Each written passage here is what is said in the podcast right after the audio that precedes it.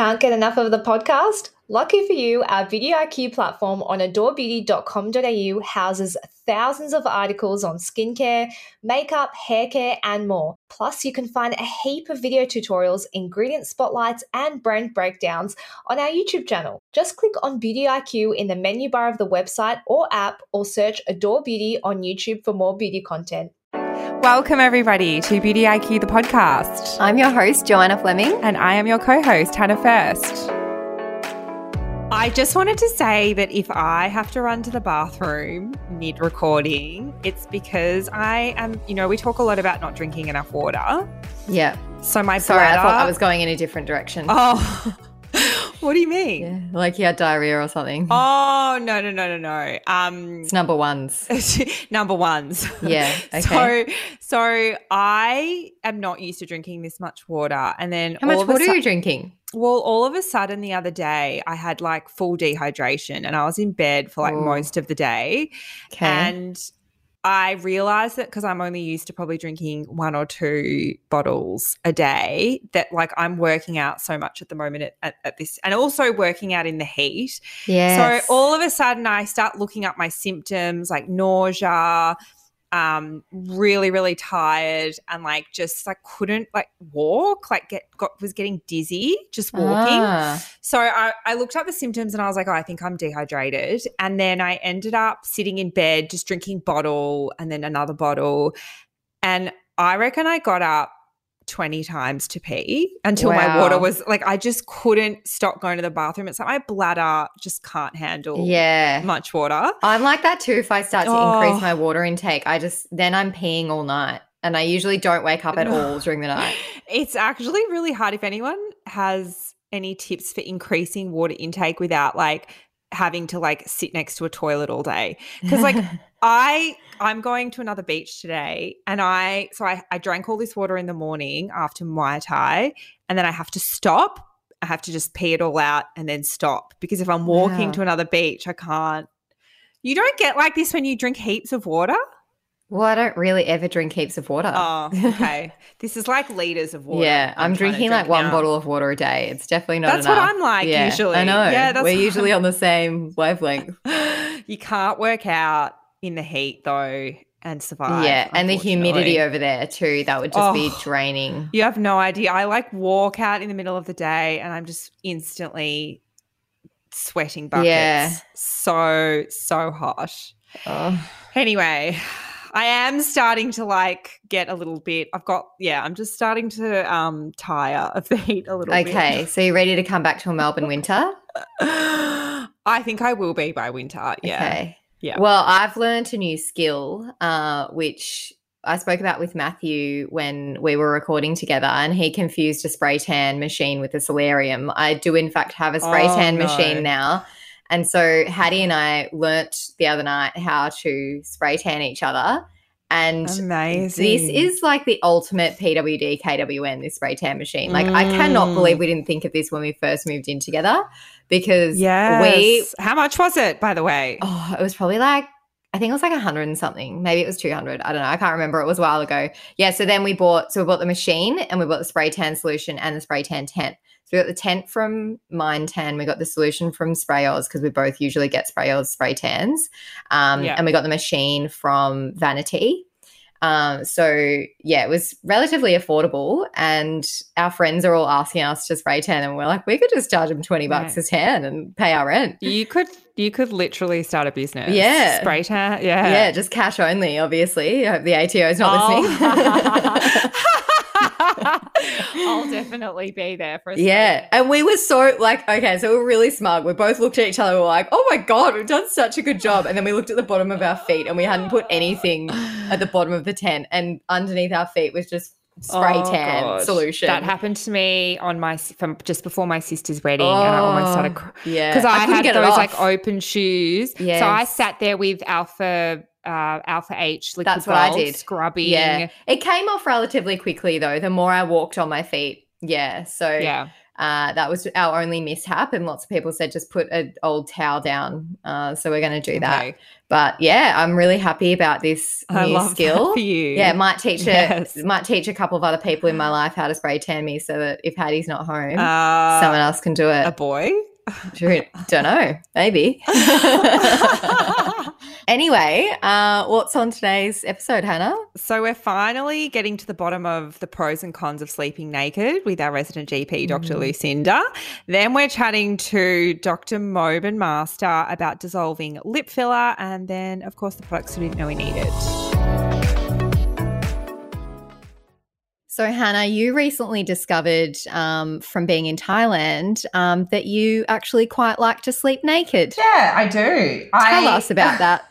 I don't know. I was really tired one night and I was like, oh, f- it. I walked into my room, took all my clothes off, got into bed and went to sleep. And then I woke up the next morning naked and I was like, this is new. And um, yeah. no, I think the issue over here is like, as we've discussed, like thrush and the sweatiness in like it, it, and I don't sleep with the aircon because I get too cold and also like don't like to have aircon on all night. So it was just really like airy and then um like I got thrush and then it was like, yeah, no, no undies, trying to air it out. And so I'm just a bit used to it now. So, you're just sleeping with a sheet on? Uh, well, it's a doona, but I don't just yeah. If the doona comes Ah. off, I'm just got no clothes on. But no, I'm just used. To, I'm just really used to being naked now. You're not worried about mosquitoes? No, there's no mosquitoes in the room, but I wouldn't walk around. I've got so many mosquito bites. Like I definitely, if I walked outside naked, Yeah. I'd get one on my vajayjay. But no. Yeah, that's what I'd be worried about that they're in my Well, room. someone sent me a message saying, because you know that spider was in my bathroom. Like, what if the sp- Yeah. that that did worry me a little bit, but that I don't. I can't even think about that. I've just gotten full body Okay, goosebumps right, sorry, from thinking about sorry. that. Don't talk about spiders with me, please. there was a toad next to my bed when I woke up. I had a dream last night that a spider bit me Oh, on the foot, and I woke up this morning and I remember it was like it went all oh, necrotic. Oh God. And I don't know why I'm dreaming about this stuff. I should look that up actually.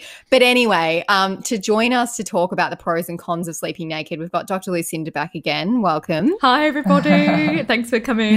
We know that you love talking about poo and nudity and vaginas, so we thought Totally. we'll just bring you on because we need to know. Am I doing what the situation Should I be wearing is. underwear to bed? Please tell me.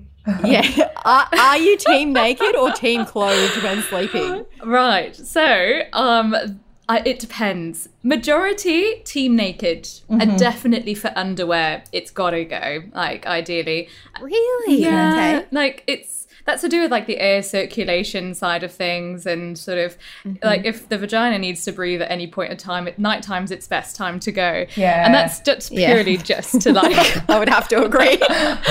and that's you know some people do it in the day and i'm like that is bravery um Mm. and um I've been doing that a bit over here too. I wear like a long dress, Yeah. let it air out. That's awesome. Yeah. Oh yeah, it's awesome. You could do that with a long dress, but probably not a, any other I mean, kind of clothing. full. yeah, yeah. Well, those tie dye dresses are perfect. Just you just um, Oh. commando Yeah. underneath. Yeah.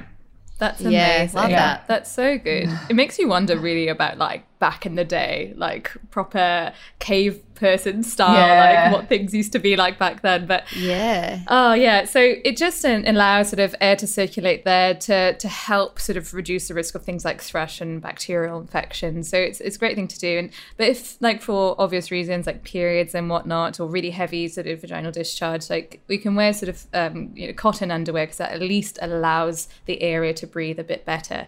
But if you can go without, um, uh, that would be ideal. But generally as well, like like the sort of no clothes when falling asleep or when going to sleep. It's just I like I prefer that unless it's sort of winter time where it's really cold. Like when I was in the UK, I was like, there is no chance. Like I'm wearing my Mm. Pajamas because like I need some fresh air, so I crack the window open up a bit. But then it's just like it just freezes. I'm just a pajama person. I love my pajamas and I wear undies with my pajamas as well. I just I don't know that I could adjust to being in full clothing. I feel you because I used to be like that. Um, I, I Yeah. did, but look, you did just touch on temperature. Temper is temperature a factor as to why someone would choose to sleep with clothes or not with clothes? Like, I don't know that I could sleep naked in Melbourne in winter because, like, I think I'd be too cold and I'd have to have the heater on all night. Yeah, Hmm. for sure. And you're absolutely right. So, temperature is a really good topic when it comes to trying to get a good night's sleep. And this is why there's no, um, there's never like an exact do and don't, generally speaking, because everyone's totally different. Like, if, like, Joanna, if you went and you just started wearing no clothes, you may find it really difficult potentially to fall asleep for whatever reason. Um, so, the fascinating thing about uh, the science of how we fall asleep is that you've probably heard that we've got like our own biological clock or circadian rhythm. Um, So, part of that process is that we release a hormone called melatonin, which basically is like a traffic light system within our brain saying, Green, it's good to go, let's go and get ready for sleep. Um, and that's if you've got, you know, increasing levels and it reaches a point where it's like, yeah, now's the right time. And there's loads of different factors that impact on our melatonin levels, like for example, daylight. So um, if you're out in bright daylight, the, it's you know prevents you from releasing the the melatonin hormone, and then as it gets darker, that hormonal level then starts to increase because the body's sort of going like, oh, okay, we're getting ready for sleep time. But if you can think about it, in the environment outside, when it's getting darker at night, it's also getting cooler outside. Okay. Um, And with that coolness, that also initiates a response within the brain that helps us release this melatonin. Now, the issue that we have in modern society is that we've got aircon, we've got heaters, we've got clothing, we've got bedding, we've got all sorts of things that then sort of control the environment where we sleep uh, for its temperature. So we can actually struggle then to um, do what our body needs us to do, which is actually drop our core body temperature to help us increase a surge level of melatonin level to help us go to sleep. And that's where sleeping naked can actually help. But there's other things that um, we do that can help sort of reduce our core body temperature, which um, which we'll probably talk about sleep hygiene in a bit, uh, where we go and have a shower before we go to bed or a bath before we go to bed. And we think it's because we're all nice and cozy. That's when we go to bed. It's because we're cozy and warm. That's what's making us go to sleep. But it's actually because when you've had a shower, what happens is your body temperature, core body temperature is up. You come out of that shower and it's having to drop because of that cool environment. Um, and what the studies show is that as long as it can drop about sort of about one degree Celsius uh, or two or three Fahrenheit, then that helps to initiate that melatonin response alongside the darkness outside. Could that explain why it's so much harder to wake up on a winter's morning versus a summer morning? Oh well, if it's dark outside, absolutely, and it's Yeah, and, it's and freezing. yeah. Yeah. wow. So it's really interesting. And this is why I always go back to I wonder what it was like before like the industrial mm. revolution where we had all of this technology a- around like what did we do naturally? And I think it mm. would have been very different. Mm. Yeah. Yeah, because I feel like you would just go to sleep as soon as it was dark. Um, are there any like psychological reasons why someone would sleep naked over clothes? Because I think I'd feel insecure without my pajamas on. I don't. That's why I think I would struggle with it because my pajamas are like a protective thing when That's I'm how I felt. I, I, I- that's like me in the me in the crop top. Like I had to wear a crop top it, because I felt my boobs were going to go all over. I don't know. It was like a protective. it was like I, it was it was. They do go all over the place. We Have ever woken up in a singlet top and there's one Oh, one boob out? So I would always wear a crop top to bed. And that was some sort of I, I do I think there's something psychologically attached A to that. Yeah. thing. Mm. Yeah. It's a really, really interesting point, actually, because there are really good studies showing how if you have any concerns or self body image issues, sleeping naked can actually help with that. Um, Really? Wow. so many people in society don't like the way in which they look or feel. And so having some time to themselves to get used to how their body feels at night sleeping naked is is actually shown to have benefit to your mental state. Mm. Okay. That's why I feel so good in my body at the moment. I think there's a few other reasons for that as well, talk about that later, Joe. Um, yeah, no, I, I think maybe I started sleeping naked because I was feeling very, I, I, I do feel more comfortable over here in my body. Like I just feel like I don't, none of those, the hang ups are gone.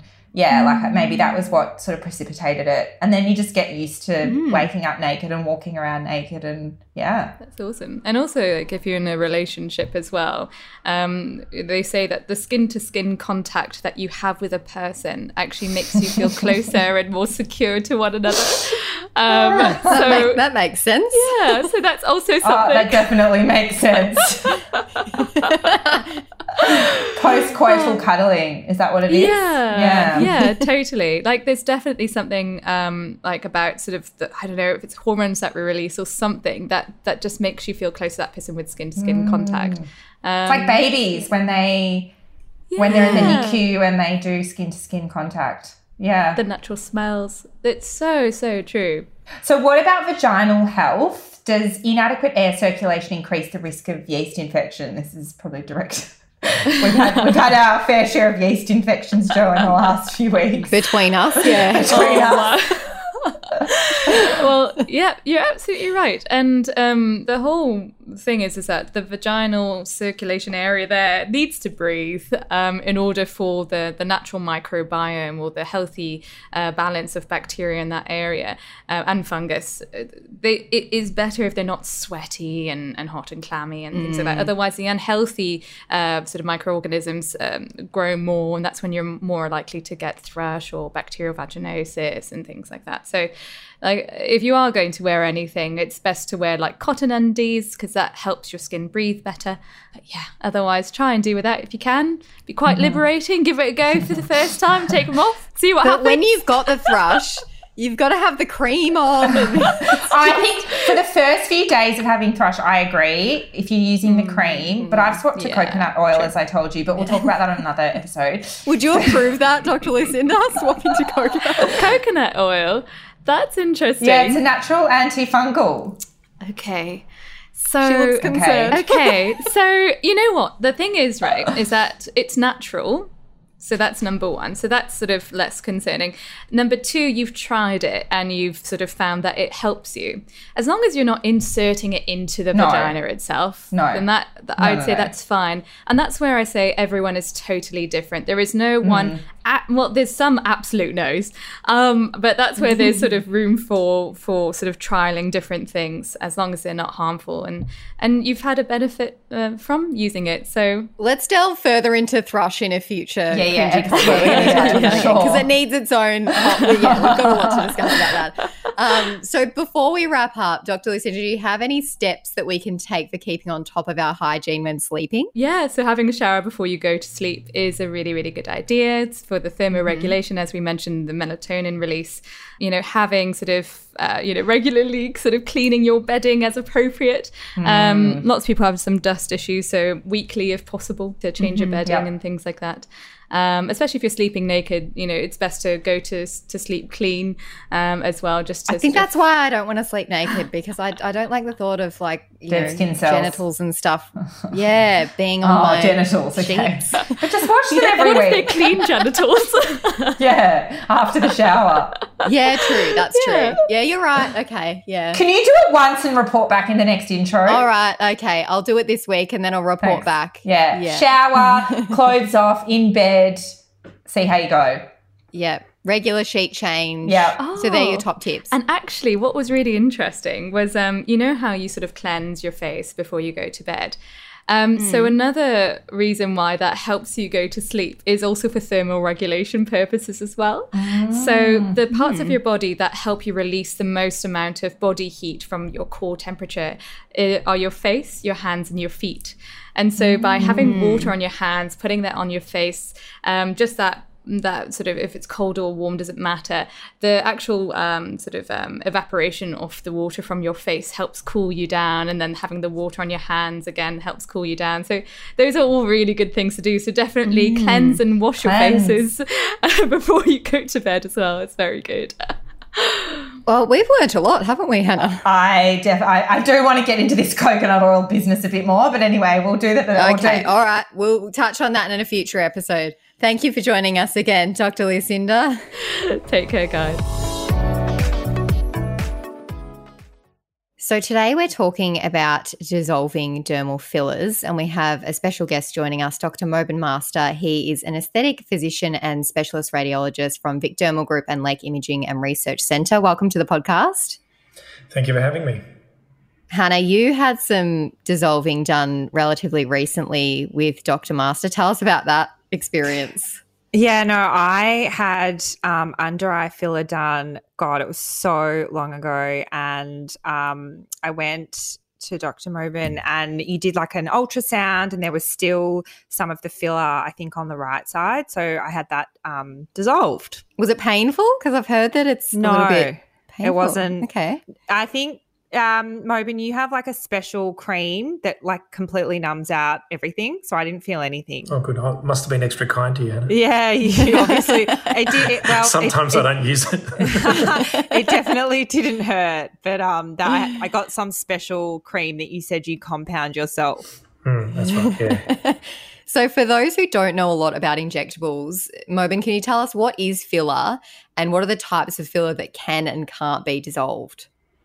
Okay, so there's a dermal filler is just basically something that augments or increases the size or the location of, say, your fat in a certain area in your face or just under the skin in the lips, for example, to augment them or, you know, accentuate a shape or fix up symmetry. So that's what it's generally used for. The most common filler that's used is hyaluronic acid, which is a variation of what's already there in your skin. So, hyaluronic acid, you probably talked about this many, many times on the skin creams and all the treatments and stuff. There's a lot of HA creams out there that say, we're going to rejuvenate your skin with hyaluronic acid. This is one of the products. So, it's a very uh, similar product because it originates uh, from your natural, you know, skin and subcutaneous tissue areas for a building block, but it's slightly different so that it lasts a bit longer. So that's the most commonly used one that everyone would be familiar with, and there are permanent fillers. So these are a different type of filler. So there's ones that have calcium in it, calcium hydroxyapatite, for example. They give you a lot more definition, but they last for a very long time and they're very difficult to get rid of. You can't just reverse them. There's also other products, one called, for example, polyacrylamide. Again, another permanent product. I can't say the product name because it's a TGA requirement. We can't mention mm. product names. But that product is also something that you can't pretty much get rid of. It has to be cut out surgically if there's a problem.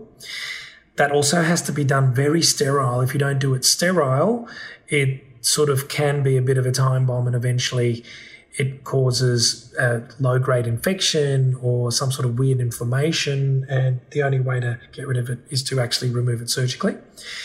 There is also silicon. So, some people also use certain silicon products. That is again another permanent product, and that is next to impossible to remove without surgery. And mm-hmm. the final thing that can be used is your own fat, which is not a permanent product, but that is using your own fat to create the same things that filler do, and that is augment or increase the shape or increase the size of the lips or the cheeks, etc. And that's not done commonly in Australia, but it can be done. Under the eyes, they use a bit of fat as well, because when you actually get rid of the bags under the eyes, you have to transplant a bit of your own fat to replace that cavity of the bags that you've removed that's created mm-hmm. those those sort of hollows because you've removed the bags and it can end up looking hollow. So that gives you a pretty big summary. It's a lot to absorb, and hopefully people will rewind and have a listen. But that's that's a summary of the kind of things that can be used, um, but not all of them, of course. There's still a lot more variations. Mm. Mm-hmm. And um, onto sort of dissolving fillers. So, dissolving fillers has started to have a ripple effect, possibly because of influencers highlighting the phrase migration or filler migration. What does that mean? So, I am not a big fan of migration. I might have had a big conference that had quite a few views with. Uh, Dr. Chan on a YouTube channel. Initially, we thought that, and a lot of people talked about migration, and there's a lot of guesswork in this industry. You know, I've, I've been been in the industry for about six or seven years, and I've been in radiology and imaging for you know over over 15 years. And we didn't have a lot of answers back in the day you know in the filler industry. So when the filler is reversible and there's a dissolver called hyaluronidase so you can get rid of it. And it depends on the product the depth and the location on how easy it is to get rid of. The issue is that people think that it has gone somewhere else and traveled like a sausage around the face. And I'm not a believer in that now that I've done an additional study on my own face. So we'll talk mm-hmm. about that in a second. but, you know, when it goes above the lip, I believe that migration is at the time of injection. right? So when you overfill a top lip, everyone, a lot of people are familiar with lips, and when they get that dark appearance and it starts overfilling, especially a thin lip, when you keep filling and filling and filling and filling, there's nowhere for it to go anymore. It can't go hmm. in the top lip anymore. So where does it go? It's going to go up. Hmm. But it goes up at the time.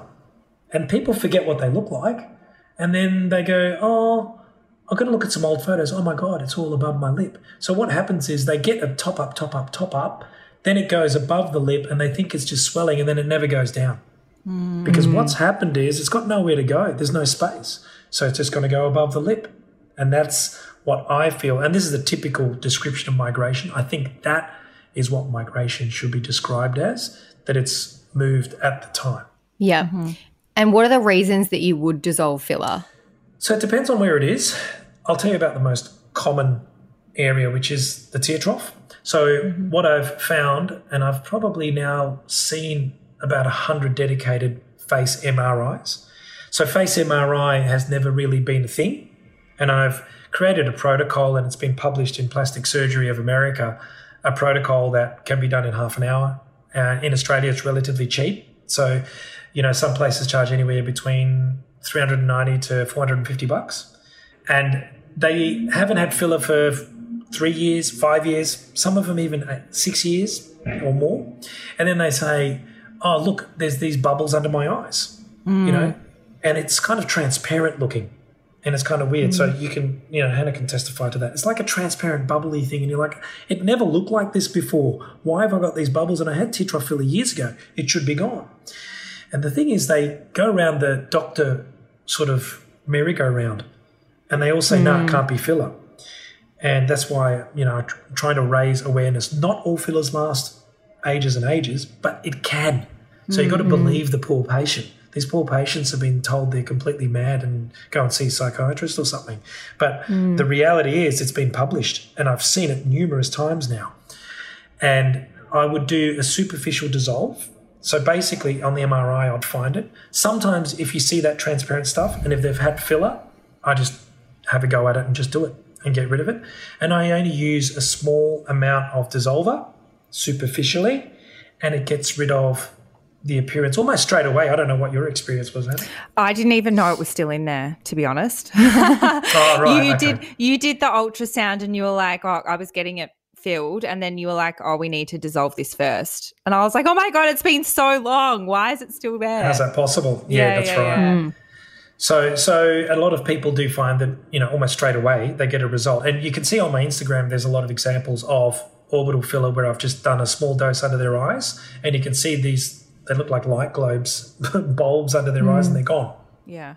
Yeah, I've seen a few people have their lips dissolved and within like 24 hours they've completely shrunk down. But it's funny that you say that about filler lasting longer than maybe people initially thought when they first, I guess, started getting used so widely. Um, and I haven't had filler in my lips for probably three years now, and I've still got some volume there that I didn't have before I started having my lips done 10 years ago. It's because it's you know there's so many people getting these treatments done, and the under eye filler people are now sort of raising raising their heads after four or five years, going, "Oh, wait a minute, I've got a bit of you know." And not everyone have these problems, but Yeah. I mean, I'm sort of I do it every day. Uh, I think Yeah. you know I would dissolve thirty percent of my work is is dissolving now. Wow. Mm-hmm. Um, and a lot of it's refilling and dissolving. And some of them they Yeah. say, "Look, you know, I've had my lips done somewhere else. I've had a look at it, and they've said, "Look, what should I do next?" And I just say, "Look, start mm. again," because Yeah. it's better to start on a clean slate than to try to build on top of something that's not quite right and it's mm. half dissolved and it's three or four years old. Mm-hmm. And it's product as well. You know, certain products last longer than others. Can you tell us a bit about the technique of dissolving? And I guess I think people would probably want to know if it hurts and how much it hurts, particularly the lips. I would say that would hurt. Yeah. Look, um, you can put a bit of numbing cream, numbing cream on top. When I use a dissolver, it's got water and it's sterile water, of course, and local anesthetic in it.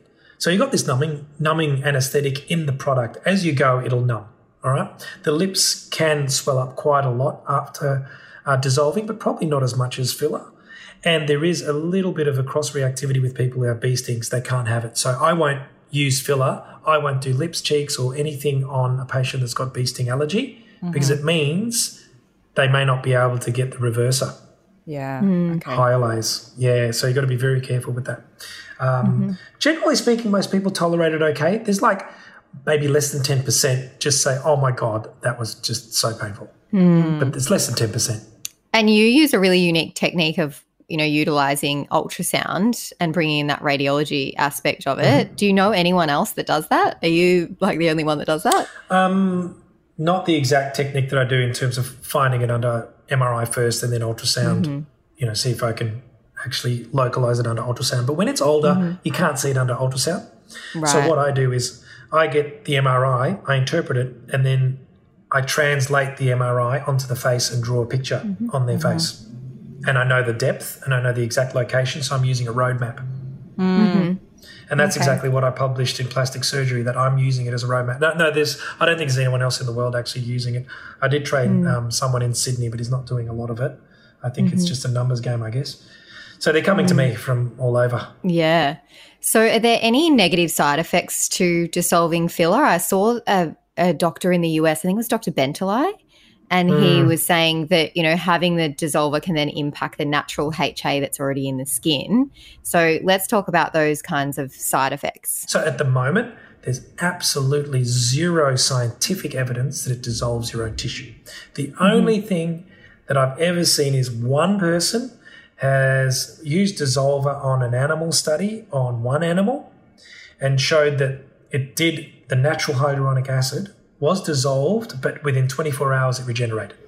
Okay. Mm-hmm. Yeah. All right. Mm. So it's kind of like saying if you used laser or you did a chemical peel, does that dissolve your skin? Mm. No, it doesn't dissolve your skin. It regenerates. So you do have a turnover. Your turnover might slow down when you're a bit older, but it will turn over. So it's kind of mm-hmm. like it's not like acid.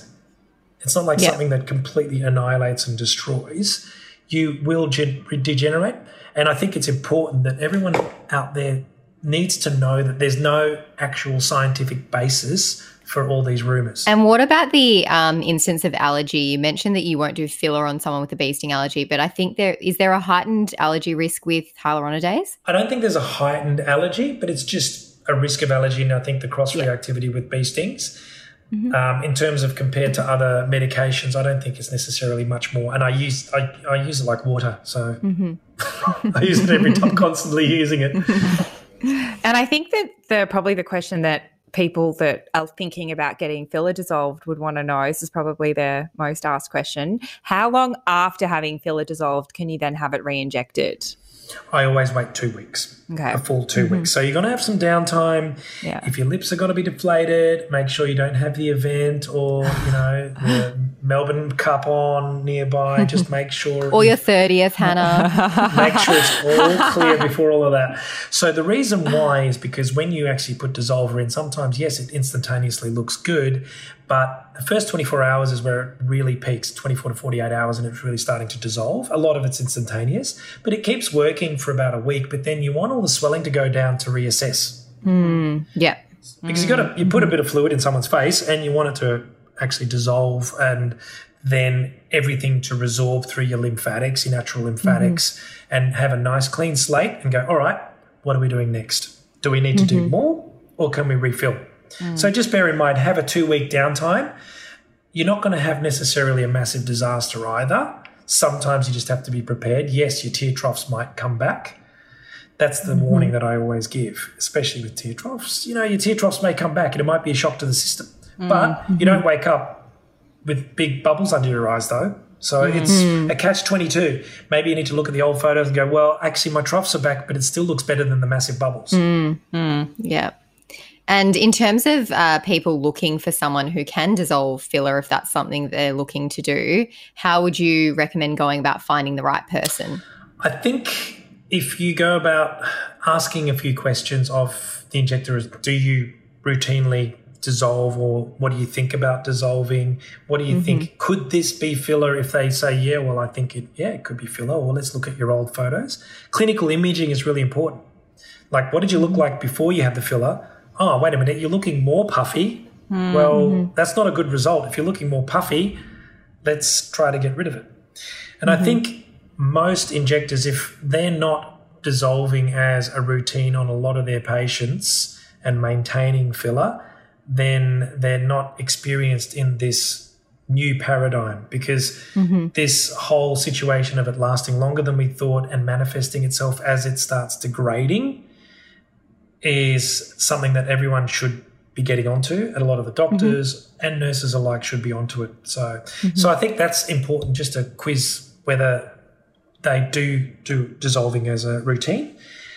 Um, some people are too scared especially around the tear troughs. So um, i'm happy to see patients you know if they're too scared a lot of the patients that i see also say that my injector's too scared to do it. Okay. so they yeah. send so they send send them to me Mm. Well, if you want to go and see Dr. Mobin Master, you can find him at Vic Dermal Group or Lake Imaging and Research Centre. Thank you so much for joining us today. You can also find him on Instagram at Dr. Master underscore MD if you want to go and have a stalk of some of his work. Thanks for joining us. Do you want to go first? What the hell is yours today? Huh? Okay. So Are having a baby? I'm not having a baby. Sorry. I'm actively not. Then what I'm the actively trying not to have a baby. Okay, so today's product I didn't know I needed is not a product that's stocked at Adore Beauty. It is a chemist warehouse though, and I went to five different chemists to find this. It was sold out everywhere. I actually didn't end up getting it from Chemist Warehouse. I got it from like a discount pharmacy. It is the Surgipack ovulation thermometer. what? Explain. Okay. So apparently, and I didn't know this until maybe a year ago, that there is a way to monitor your cycle by taking your temperature every day. So you wake up every morning before you move, you take your temperature, you note it down, and that's how you can tell when you're ovulating in your cycle. And so coming off the Wait, pill. is this a vagina? Is this a vagina thermometer? no, or- no, no, in your mouth. I mean, you Oh, could put it up there if you wanted to. It's, you can put it in your rectum, you can put it in your vagina, Yeah, yeah, your arm, whatever you want. Um, I probably wouldn't. You'd, you'd have to choose an Don't avenue. Don't mix no, it up. No, no, don't just- mix yeah, yeah, match, yeah. please. Yeah. so anyway, I put mine in my mouth. Um, so I take my temperature every morning, and then I've got this app. I think it's called Kin. What's it called? Kindara, which one of my best friends recommended to me, and she used it to actually Yeah. get pregnant. I'm trying not to, but Are you? Are you? Is this the opposite? Like you're trying to make sure that you're not having sex when exactly you're really fertile. Yeah, yeah. So that's the point of. So you can do because this. Ah, you came off the pill, right? Yeah, so I'm off the pill now. So it's just more understanding my cycle at this point. So I just Yeah, really yeah, want to yeah. see Okay. where my body's at because I've not had like a regular cycle since I was maybe 16, 17. So I don't actually Mm. know what my body does. And I'm really trying to learn more about it and what's going on down there. Mhm. Um, so Mhm. that's how I'm doing it is with a ovulation thermometer.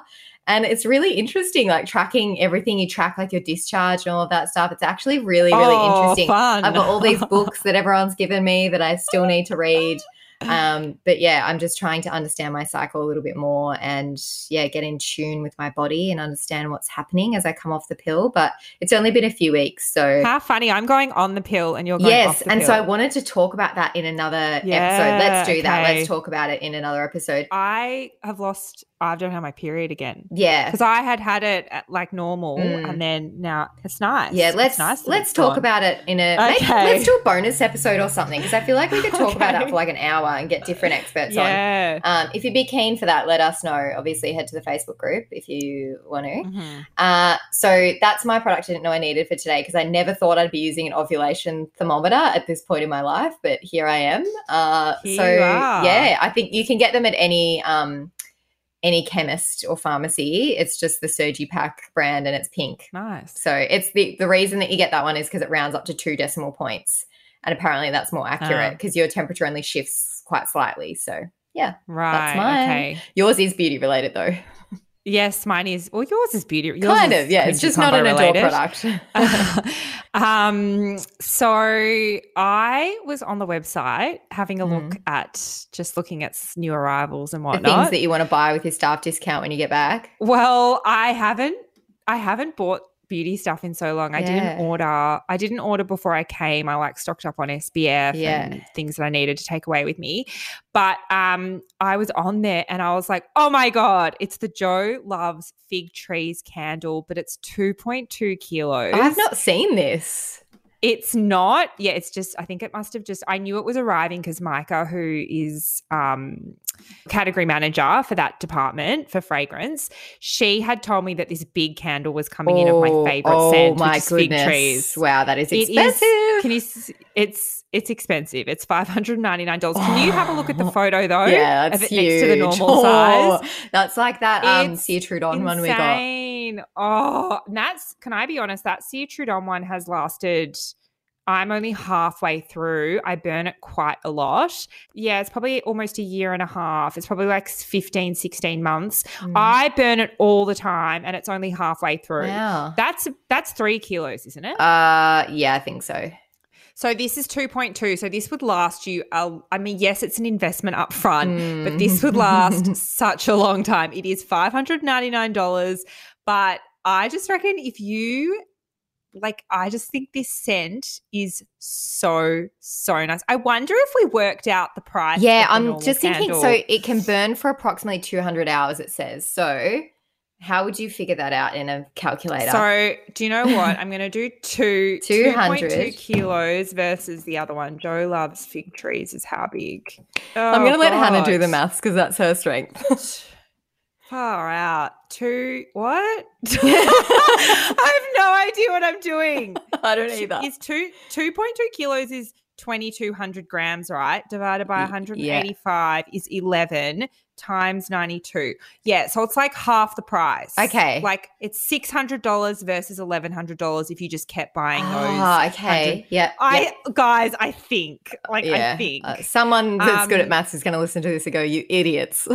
yeah, you idiots. But um I should be able to do that. It's just been a really long time since I've done maths. Mm. Um so I'm legitimately yes, I know I have a discount, but I'm legitimately going to buy that. Yeah. Like that's the first thing I'm going to buy with my staff order. Yeah, I am, that's- like it is guys, it smell this is how I describe that scent. It smells like how Ted Lasso is to watch. Ah, That's that's it just is like I've not smelt that fragrance. big warm hug and you just feel happy. Oh, maybe I need to go and buy the small one to try it out. Yeah. It's so divine. It- Okay. that's the best way to describe the scent is like it's just like this like big warm hug. Oh, that's nice. Oh. So, Hannah, what are your thoughts around the new influencer rules with the TGA and the Ah. sunscreens and the acne I know. medications, I, guess you would call them because they're TGA listed. A lot of people sent that to me and they're like, oh, what does this mean? And a lot of creators were freaking out. But because we've had so much TGA training in our roles at Yes. Beauty, we were like, I ah, it's fine. She'll be right. But do you agree with the changes that have been implemented? Uh, I just, I guess I saw it and it was like, I can't, I really do understand for things that are like kind of Mm. medications and things that like, you know, I guess things that you should probably be asking like your doctor about. Yes. Definitely. But for me, like the sunscreen rule feels a bit Yeah. Yeah, That's don't what know, I that just- thought. like I feel like I feel like a lot of creators that I see on Instagram are trying to encourage Mhm. people to wear sunscreen. Sunscreen is like yeah, and they- and and so I feel like that's a bit of that. I almost To think me, that's a shame. However, I buy my sunscreen, so I buy my Ultra Violette Yeah. sunscreen. So if you buy it, you can talk about it. You can It's talk just about it. Get paid to. Talk, you just can't get paid to talk about it. Yeah, which I think could be detrimental to the to the trajectory we've been on in the last probably five Yeah. years, where a lot of creators have switched to being very sun smart and promoting sunscreens, and all these brands have come out with you know very uh, face friendly sunscreens, which previously didn't exist. Um, they were Yeah. oily and not pleasant to wear. So yeah, it is disappointing. I think because I thought the interesting one was protein powder. Like yeah, well, there it's only TGA listed or oh, registered. only TGA listed. I believe yeah, so. okay. Yeah. So anything. I would. You would assume so. yeah, So I do think that obviously supplements, like you should be consulting a medical professional before you start ingesting Mm. something, or at least understanding if you're lacking in certain um, vitamins and things like that before you start taking them. But yeah, I do think I don't agree with the sunscreens thing at all because you know if people are talking about it positively what harm is that doing yet there's still influencers out there talking about mouth sprays to make you tan quicker like how is that not Oh, but banned. also like um diet diet teas and those sorts of things. yeah, Like I which saw someone aren't post that like. Obviously. Oh, like diet teas are okay, Yeah. but sunscreen's not. Yeah. I, I felt like the sunscreen thing. I was just like, it's encouraging people to like always wear Mm. sunscreen on their face. And Mhm. um It's very frustrating. if that movement hadn't started, like I wouldn't be wearing sunscreen on my face all the time. Yeah, yeah, exactly. And it's really only happened in the last few years. Um, so that's disappointing, but I don't know, maybe we'll see a bit of a backflip at some point or who knows? Who knows what will happen? Yeah, the TGA is pretty strict. So that's why I couldn't speak uh, like in a testimonial sense about that ASAP sunscreen that was my product you know I needed a few weeks ago. And people were DMing me like, yeah. what's the tea about this sunscreen that you couldn't say on the podcast? I'm like, oh, it's just TGA listed. Like I can't give you a Ah, yeah, yeah, testimonial of my opinion, but I can tell you the facts about the product, which you could Yep. still technically do under these new rules. Um, is to actually speak the Can facts you, though? about. Well, yeah, because it's not a testimonial, so you just can't talk about your own Yeah, experience right. with it, like like we can't. So Mm, yeah, it's a interesting world we live in, but hopefully we've spoken enough about sunscreens in general that most of our audience are using sunscreen every single day on their face. Yeah. And maybe influencers will continue to post about it organically and just not get paid for their opinion. mm, yeah. We will see. All right. Well, we'll see. Uh, see you next week. week. See ya. Thanks everyone for joining us today. Don't forget to subscribe and tell your friends. It helps other people to discover us. And also, we really want to know what you thought about this podcast. So if you can leave us a review, that would be much appreciated.